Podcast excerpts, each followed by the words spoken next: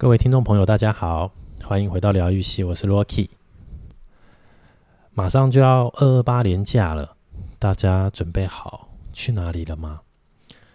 辛苦的补班，哇，这个二月上个礼拜上六天，上上上个礼拜也 上六天，接下来陆续还会有一周上六天的时候哦，请大家。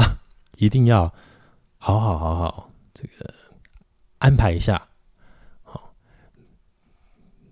不要让辛苦的上六天班白费了。对，虽然迄今我仍是不解，这个为了连假而补班这件事情，到底是为什么？我都会觉得。既然想要让这个假是廉价，那你就送给我们这些已经低薪少子化、生活很困苦的台湾人民一点点福利又如何呢？怎么会就是要让一个礼拜六这样子去上班？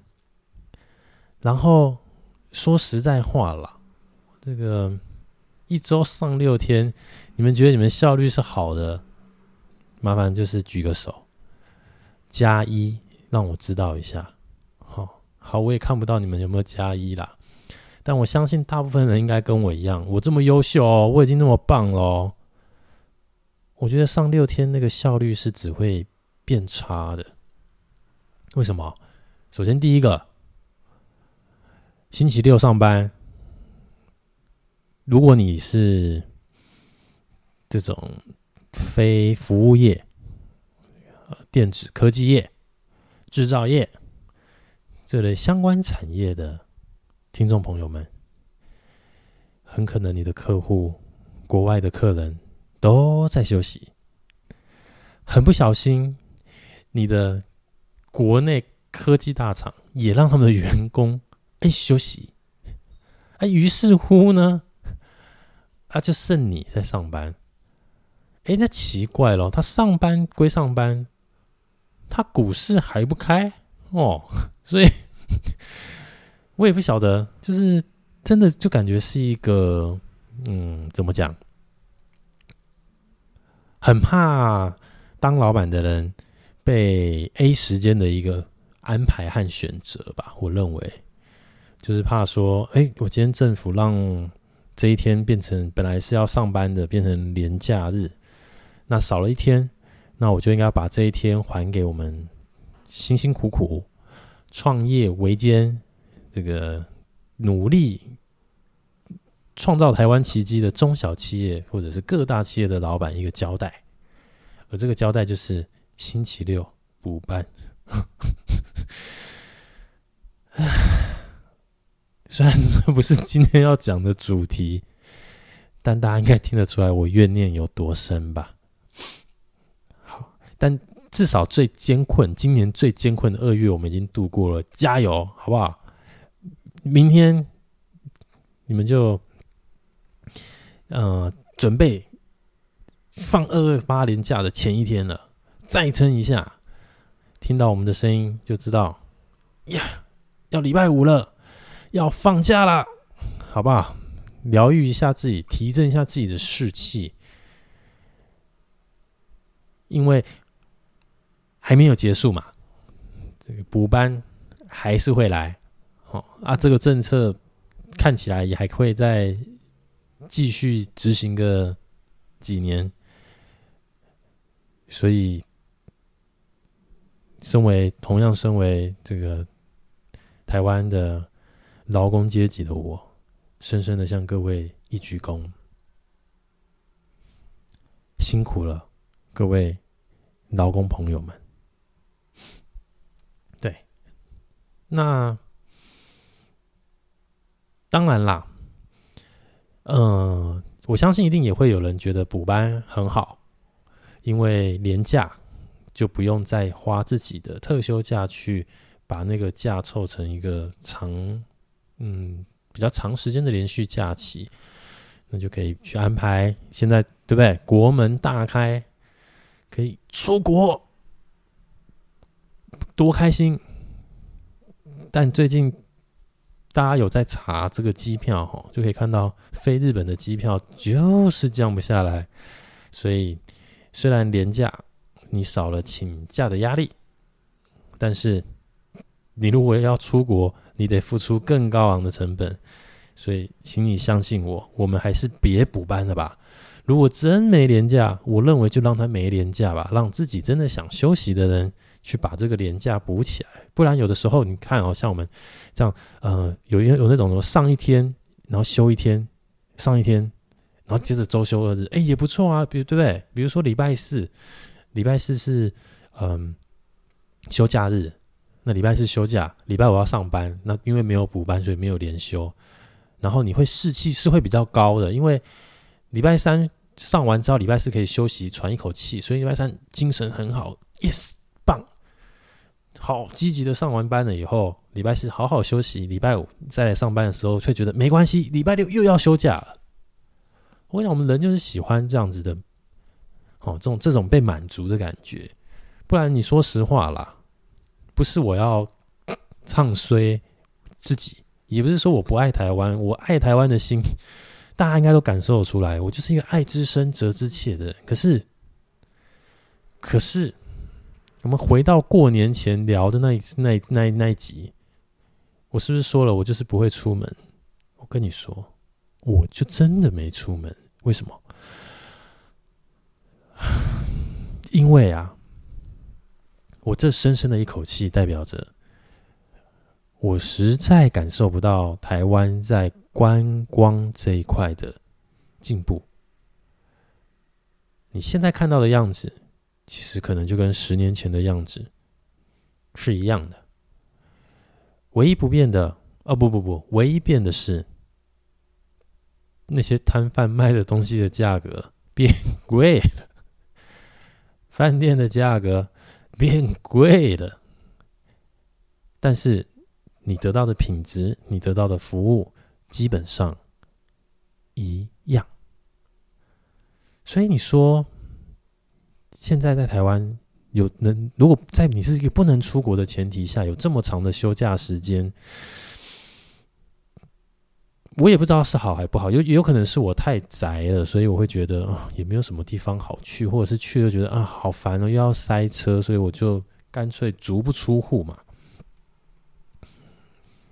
那足不出户，好像蛮可怜的哦。但我也很佩服，就是就是休假日就能一直往外跑的。我觉得你们真的很厉害，真的就是 嗯，可能我真的一直以来的生活出差日本太多次了，所以有 有点已经有点不习惯台湾的观光环境跟品质吧。对，这个有没有机会改？我不想这么说，但按照之前我录的那一集在讲台湾的交通这件事情，我 认为观光这件事也改不了，没救。不是说这个目标多远大，而是我们整体的民族性，再加上短视尽力的商人。以及不知道到底在补贴什么、在干什么的政府单位，那造就了这一个恶性循环。嗯，不得不说，现在台湾去过日本的人越来越多，体验过日本的是这个品质啊，观光的品质、服务的水准，还有。适合走路的人行道，那种种种种的好品质，让台湾的人们觉得，哎，我多付出一点成本又何妨？于是乎呢，我自己认为啦，台湾国内自己的这个。观光产业就会很难再做起来，为什么？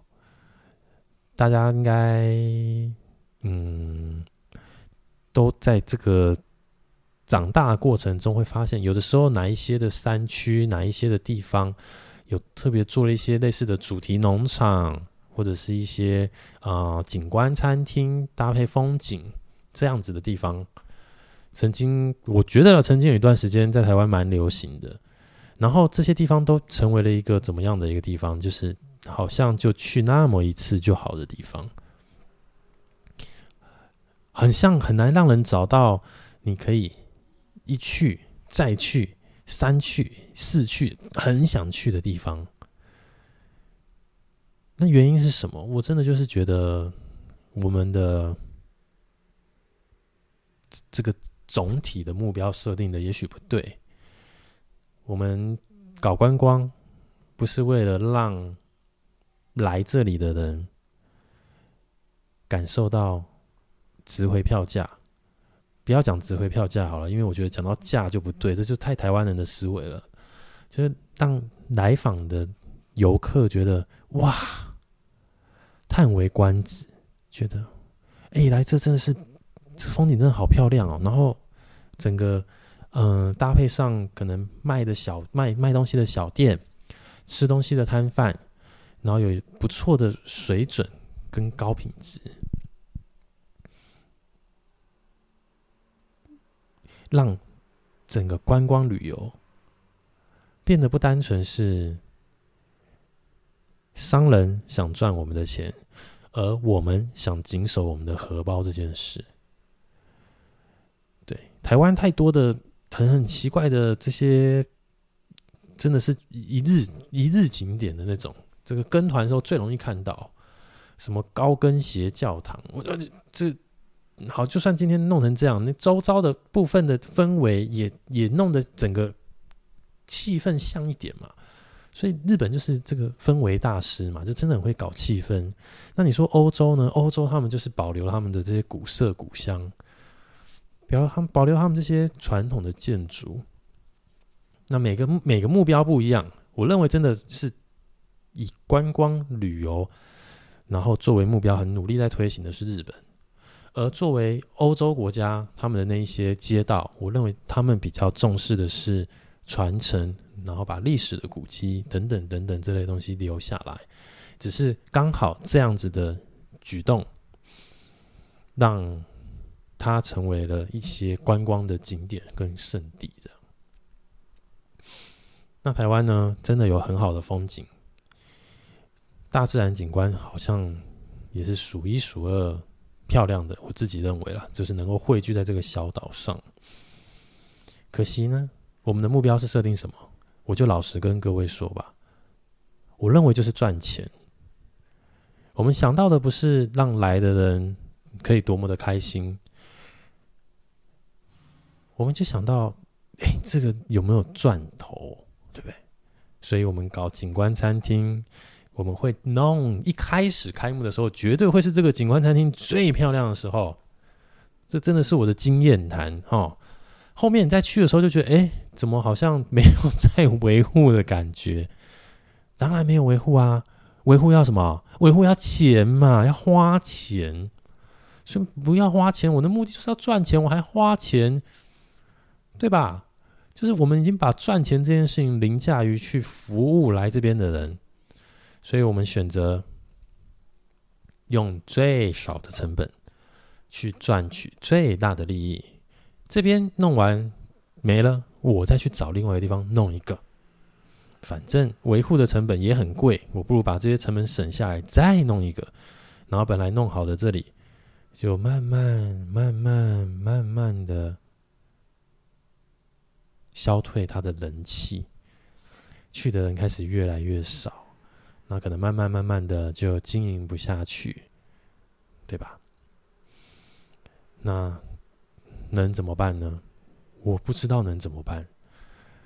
如果各位在注意这件事情，服务的品质这件事情，跟我一样稍有年纪的各位听众朋友。你们现在去那种比较小型的卖场，然后会有很多餐厅的地方，那我也不要讲卖场了，就是你现在去餐厅的时候啊，你一定会有一个感受，这是一个我自己的感触啦，我不确定是不是我太鸟猫，还是我这个是一个这个击败人哦。我发现现在在用餐的环境中，呃，最后桌子来不及收，还是脏脏的，餐具都还在桌上，没有时间收，没有时间擦桌子的这样的景象越来越多。客人走了好久，你就会看着那边的桌子，就还是这样一团乱，没有人有时间去弄，有可能是人手不足。也有可能是，那不是大家觉得第一时间要去处理的这样。然后我看这个东西看得越多，就想到，哎，我自己认为至少在十年前，这样的景象没那么频繁啊。因为在餐厅，我们就希望看到我没有在用餐的其他桌子，人家如果用餐完了，能够赶快被收拾的干干净净嘛。那更何况现在还经过了这一个这个肺炎 COVID-19 的疫情，怎么会还很容易看到啊？耶，隔壁桌的人哎，走了十分钟、二十分钟，哎哎哎，没人要收，哎啊，为什么不收？不知道。但是深究其中的原因，我自己的归纳就是。台湾的服务业要获利不容易，可是最低时薪一直涨，然后所谓的基本工资也跟着上来。那在台湾服务业不容易有就是获利不容易的状况下，我发现大部分的啊、餐饮服务业的员工人数比较容易都会让人感觉到是一种。人数、人手不足的状况，而这也就导致我刚刚说的，没有人去清理，没有人去收拾用完餐的座位，然后莫名其妙的、不知不觉的，自己好像也就 我自己好像就习惯了，就啊，看久就啊，好吧，他们应该人手不足了。但也就只能这样安慰自己，这样。所以你说，嗯，如果我们的服务品质跟水准，因为一些客观的环境变化，还有一些我们自己设定的目标，可能不是那么正确，那我认为，台湾应该只会变得越来越面白くない，就是不有趣。那刚刚还有一件事情，我我漏了提到，这我一定要拿出来大大的谴责一下，就是为什么 餐饮服务业获利很难？我觉得啊，因为他要付非常非常昂贵的租金，那赚来的钱啊都付给了这个房东，啊房东呢总是想着怎么样涨房租。为什么房东想涨房租？因为他的目标也是就是赚钱嘛。所以怎么会变得更好？不会啊！我弄个观光是想赚钱，没有人在想为这个社会好。那就像有人曾经说过嘛，嗯，做这件事情如果只有一个人好，那他就不算是一个好事。要去想怎么样可以让两个人、三个人都一起好，对吧？彼此都要有一种这样子的心情，对不对？我做房东，其实说实话，我觉得台湾就是因为太多的这种房东，哈，他就真的是，再加上我们很怎样，我们很爱慕虚荣，所以有钱这件事情比起品格来说，在台湾是更重要的。那。有成就重要吗？不重要，有钱比较重要。所以我有了一个房只可以租，我有店面可以租，我躺着就能赚钱，我真的就不会特别想要去去想一些做一些什么，真的为这个社会、为这个台湾更好的事情。我觉得这就是台湾的现况哦。你看那些曾经嗯汇聚着很多消费力、很多年轻人的东区，那最近的新闻就是看到啊，什么什么地方又怎么样，哪一个店又没得租了啊？房东他太有钱了，他放在那他打死不租，他也没差，他不差那一点。可是那一点对我们这些小老百姓、死老百姓来说很多。什么有些那种店面一个月一百二十万，哇！现在这个家户所得收入说号称是一百二十万啊，那人家房东一个月他之前就可能赚一百二十万，他怎么会缺你这点钱？绝对不缺啊！所以他放着有没有差？没差嘛，我就等到有人来跟我租嘛。啊，没租出去有没有怎样？没差啊，不痛不痒啊，不损失啊，没差啊，没没代志啦。OK 的啦，安娜。那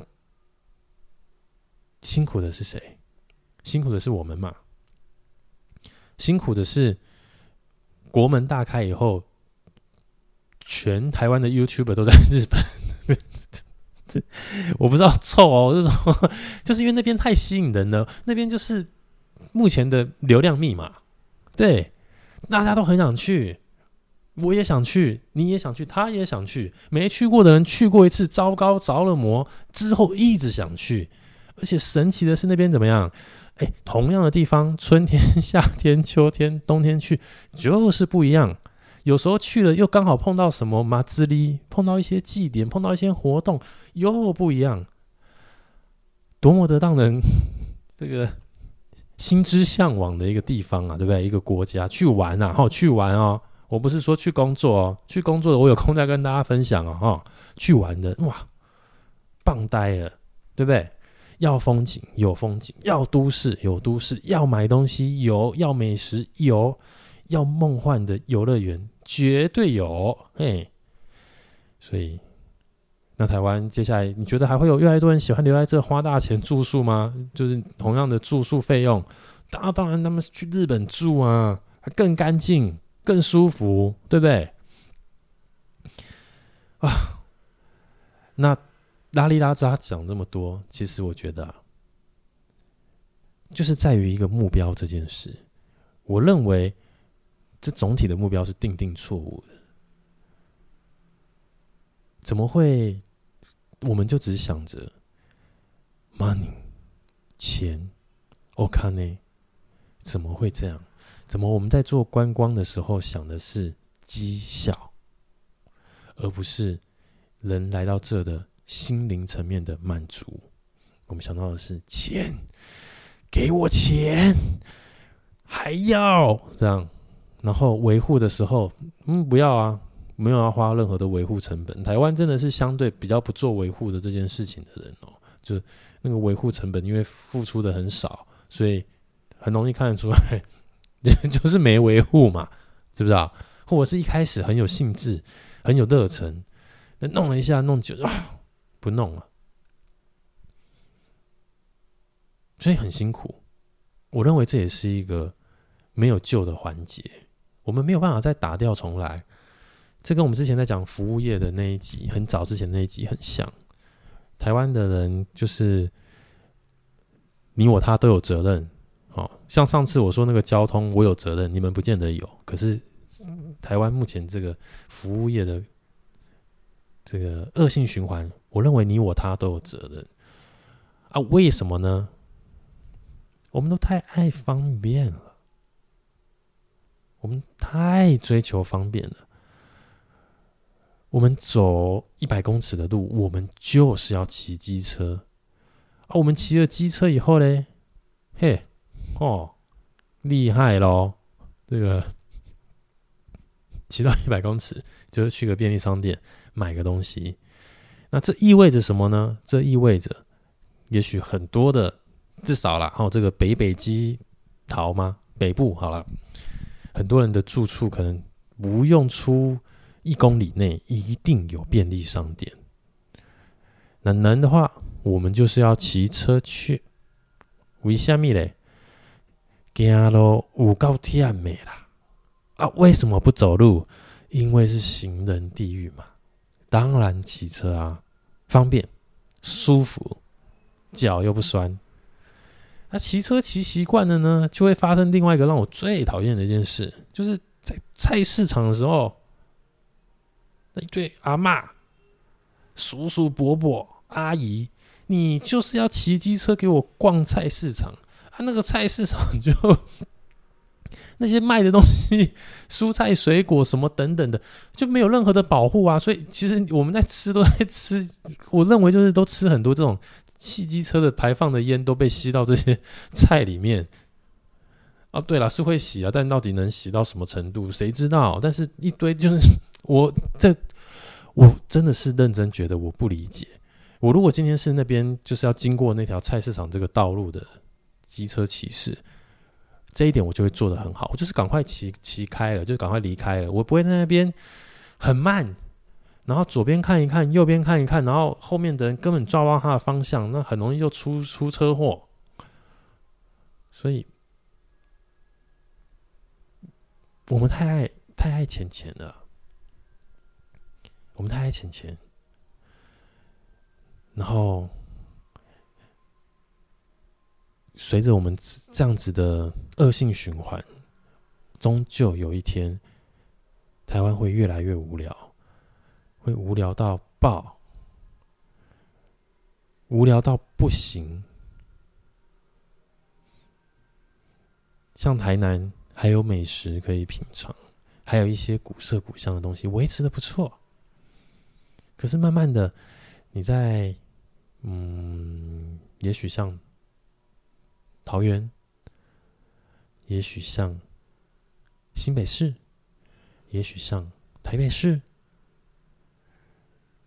你其实找不太到真正真正让人觉得哎、又好玩又就会很想一直要去的地方。哎，大家自己感受看看是不是这样？可是如果今天你在日本，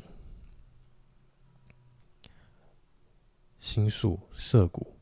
时代元素都会去的地方，好像也都可以有那样的氛围，让人觉得，哎，我好像可以去个好几次，看不一样的东西，买不一样的东西，了解不一样的流行。浅草、上野，或者是富士山附近河口湖、大阪心斋桥。京都清水寺，很多很多的地方，奈良、鹿、东大寺，好多好多的地方，好像你不会觉得说去一次以后，我下次就不去了，就啊这边这样就够了，不会，好像不会这样。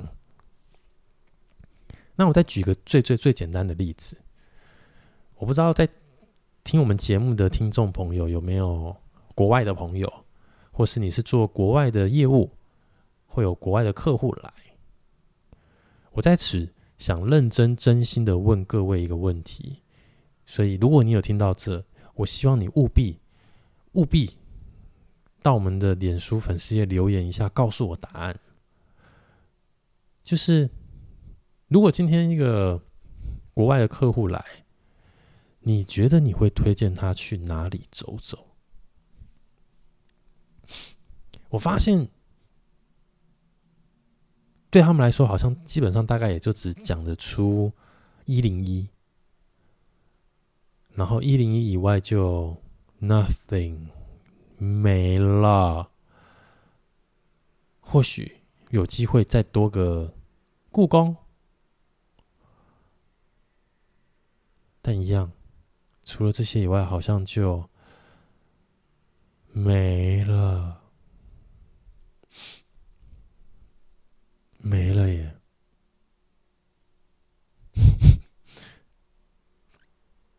这我不知道哎，我觉得 就是怎么我自己会有种 废到笑的感觉，这样就是那我有可能是我真的太宅，所以我才希望各位听众朋友听到这，真的务必帮忙来这边留个言，给我一些解答，给我一些解惑，就是有没有哪一个台湾有没有哪一个地方？目前发现，我自己发现的，好像是宜兰啦，就是任何的节日，这个任何的年假，那边就是准备给它塞爆，塞到爆炸，就是好像很多人喜欢跑去宜兰玩。对，那那除了宜兰以外，就我刚刚说的，有没有人可以给我解惑，或者是给我一些解答，开示我一下，让我知道哪一个地方觉得可以想一去再去，又去三去四去，一直去。会觉得好好玩的地方，有的话真的拜托留言让我知道，让我知道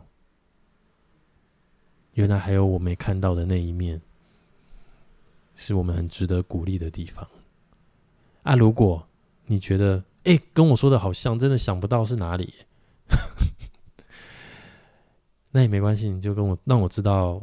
其实有时候宅在家追剧、看动漫，好像也不是坏事啦，好不好？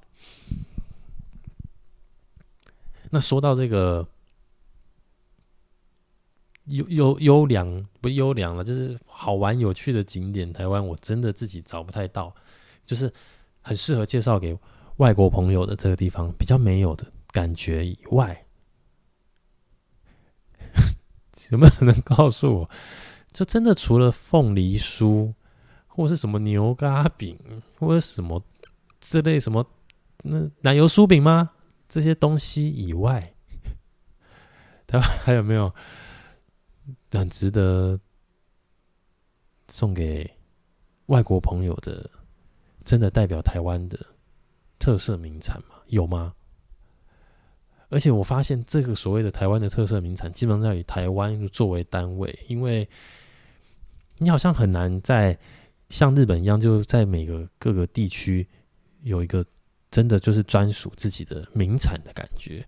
可能是像我们疗愈系一样，这个行销做的不够好，社群媒体没有在经营，或是不擅长，不知道。但你就不晓得，可能人家随便讲下中立有什么，哎、欸，好像想不到这个，比如说竹北有什么，哎、这好像又想不到。但其实这边都是都，我觉得啦，就是随便讲出来这两个地方，应该都还算是蛮蛮发展的吧，蛮发展的地区吧，对啊。所以，我我自己是有点快不知道要怎么接下去了，因为已经有有点快被自己觉得讲的有点废 废的有点好笑了，这样，但又有点淡淡的哀伤。就那变嘎呢？就我们现在制造业好强，但我们好像并没有真的很善用我们的天然资源，哈，善用我们的天然资源。就你一时间想不太到，有没有什么台湾真的很突出到世界觉得我们干的很好的事情？我这样讲是有点悲观啊，但因为我们就是追着钱跑的一的民族，所以制造业会这么发达，好像也不意外。因为那就是赚钱的很好的一个方式嘛，就没人要做，我来做；有人来做了，我再便宜一点做；有人便宜做了，我就更便宜做。我们想到的是透过精简成本去赚取利润，所以制造业。这个以前大家都常笑我们自己，自己杀自己，把自己杀这个头破血流，但是肉跟汤全被外国的设计端设计厂商拿走了。后面呢，台湾开始兴起一股自己做品牌的风气，哎，无奈啊，无奈，好像。往往有的时候不确定是我们自己的品牌定位，还是创意不足，或是真的品质没那么好，所以品牌好像又做真的做不太起来。台面上喊得出来，Acer、ASUS，就是在电脑这个领域嘛。可是有的时候他们做的东西是连台湾人自己都不太买单。这相比韩国，他们这个自自家品牌在做的东西是韩国人会买单的这种心情来说是不一样的。三星也打过很便宜的仗啊。但人家打着打着就能打到现在这个程度，品牌做得很好。你说 LG 虽然对比三星弱了一点，但你就会知道 LG 想到它，你就会想到电视，对不对？然后，嗯、不确定啊，这我也没有业配，就是大家不知道有没有听过那什么闺蜜机，LG 的那个闺蜜机，你哎，人家会想出一些很有趣，然后很好玩的一些赚钱的玩意儿。但台湾大概就是，我也不晓得哎，创意不足吗？还是我们的创意都被扼杀掉了？因为我们太喜欢填鸭式教育，我们太喜欢照着学、照着抄。嗯，所以啊，又或者是说，因为我们的创意一旦发展出来的时候，通常创意一开始不赚钱，所以带着创意的计划往往会先死掉。因为没有收入嘛，没有获利嘛，没有获益就没有办法继续。说到绕回来，于是又是这个死胡同嘛，大家就是只想着怎么样赚钱，哦，没有人想过要共好，能我一个人赚我就一个人赚，我不会想说他其实看起来也很辛苦，那我跟他一个团队的，我是不是多分配给他一些我们的一些利润，我们一起共好。我觉得台湾人很难做到这件事情，这是甚至连你进入职场以后，我们周遭的人很喜欢藏私是一样的。到底为什么？有没有人可以给我解答？就是我有时候自己想着想这些，就是啊，好无奈哦，啊啊，我们又团结不起来，我们很爱钱，我们。拼了命的往前冲，我们的目标几乎都是钱，而不是有了钱以后能为这个社会做什么更好的事。我们没有在想能怎么更好，我们只是在想能怎样自己更有钱。重重点哦，帮你画重点哦，能怎样不是重点，自己自己是一个重点，更。不是重点，有钱就是四个字，自己有钱哦。那你说我会不会这样子的心情？我当然也会有啊，人都是自私的嘛。但我就会是一个相对，这我不胡烂，就是我在我的工作职场上，同事爱戴我，这个。部署爱戴我，不是开玩笑，但是因为我觉得我喜欢共好，你真的让我觉得。你你的努力，然后我看见，然后我觉得，哎，如果你做的还比较多，我还会去思考怎么样能够让你再好一点，尽自己所能。但因为自己毕竟不是老板，所以资源非常有限，能做就尽量做。所以，只是希望啦，多一些。不是只以钱为目标在努力的人，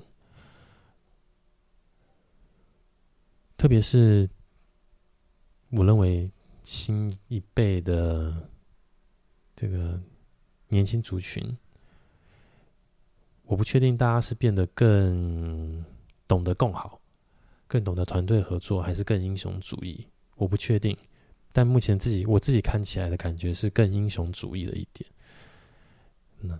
这些东西看得越多，心就越寒，就觉得台湾好像真的没什么机会，感觉就是会慢慢的要走向没落的时代。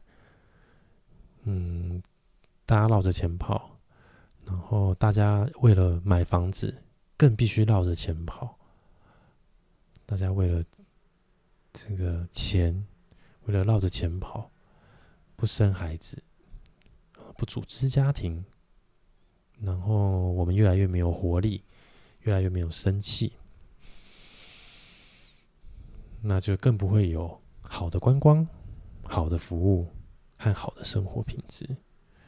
所以我的结论很简单，两个字：快逃！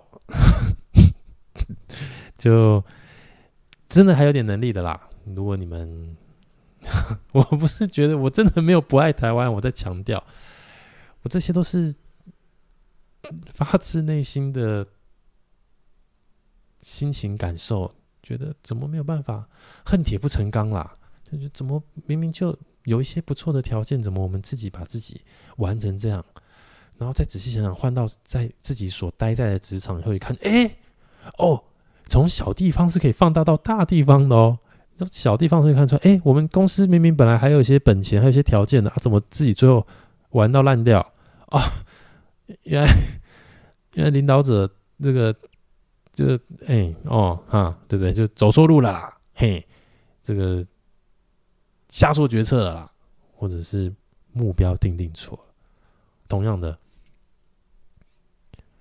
回到整个放大到整个政府、整个公公务体系、公务机关，你就能理解为什么我们变成这个样子。好，这个今天这个 感觉一点也不疗愈哈，感慨台湾的这个困境，有感而发。本来不是要讲这个主题的，但不知不觉从一开始那个地方就这样顺顺顺。就完成了这一个自己的心情抒发的感受了。那没有关没有关系，这个马上要二二八连假了，大家准备好，把你的心情好好的放松，重新这个调整脚步，再出发。至少下个礼拜我们只需要上三天班，耶！好。那今天的节目就到这边告一个段落。啊，还不认识我们的，觉得我们的节目有趣的，请帮我们分享出去，然后到 Meta，就是以前的脸书，搜寻我们的节目名称、频道名称，你就可以找到我们的粉丝页，帮我们点个赞、留个言。好，尤其是我刚刚问的那一个功课，台湾就是。你觉得很适合外国朋友可以推荐给他去的一个厉害的观光景点，那我们就下个礼拜再见，拜拜。